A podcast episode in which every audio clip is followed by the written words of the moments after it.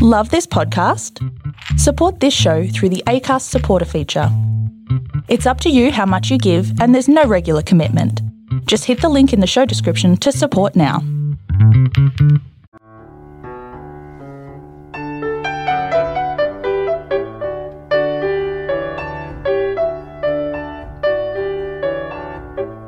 In Her Head, a short story written and narrated by Robert Fairhead from the Tall and True writer's website. Cassie lay perfectly still in bed, staring at the shadowy shape on the ceiling overhead. A bulky body and eight legs. A spider. But this wasn't Incy Wincy. It was a huntsman, with long hairy legs, needle sharp fangs, and a jump so powerful that if human, it could win gold at the pole vault without a pole.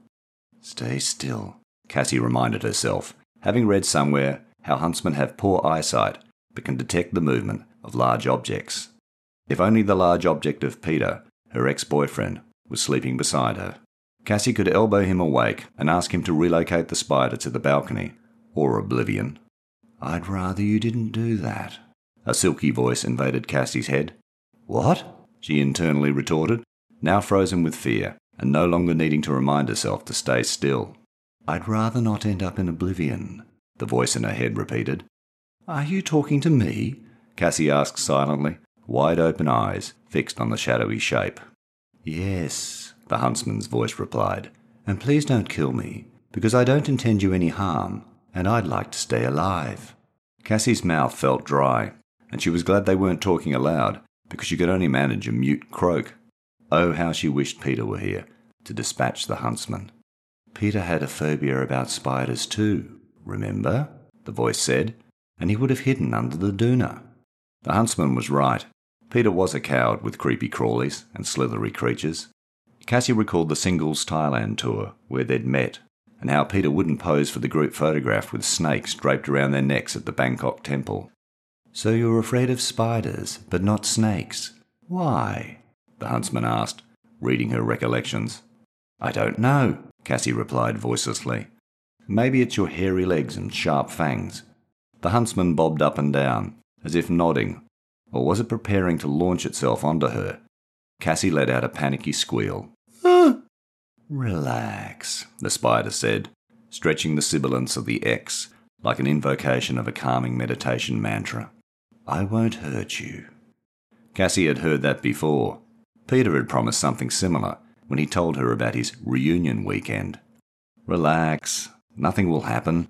I'm just meeting up with old friends. And an old girlfriend, Cassie thought bitterly. You used to be brave, the voice in her head interrupted her melancholy. How would you know? Cassie shot back suspiciously. I've read Huntsman Spiders only live for two years. You didn't know me before Peter moved in. Ah, but you're not allowing for innate knowledge and memories, the huntsman replied.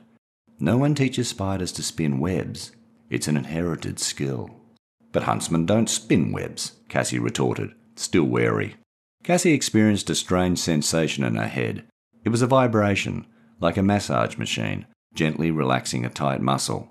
And then she realized it was the huntsman's spider, chuckling. Ha ha ha ha ha.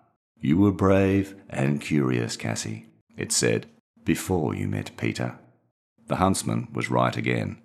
Cassie had been more independent before meeting Peter on the Thailand tour, but he'd been her first serious boyfriend, and changing her ways and bending to his wishes seemed to be the rights of being in a relationship.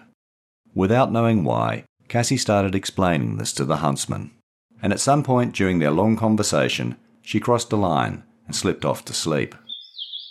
When Cassie woke the next day, the no longer scary spider was still there, but she had dispatched sad thoughts about Peter from in her head.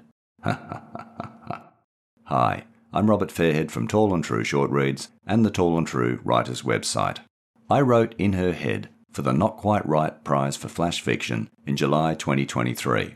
The challenge for the competition, run by the Not Quite Write podcast, was to create an original piece of fiction based on two typical writing prompts, plus one anti prompt. Writers had 60 hours to write and submit 600 word stories, which had to Feature the word right, either in full or within a longer word, providing the original spelling was retained. Include the action of crossing a line, though it wasn't necessary to use the exact wording. and break the avoid all adverbs rule. I found the prompt to break the rule to avoid all adverbs challenging, and I kept confusing adverbs with adjectives. But the adverbs prompt gave me a huntsman spider with long hairy legs and needle sharp fangs for my protagonist Cassie to stare at, frozen with fear, on the ceiling over her bed. Then it occurred to me what if they had a conversation?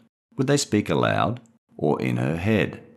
These questions gave me my title, storyline, satisfying the other two criteria, and callback denouement.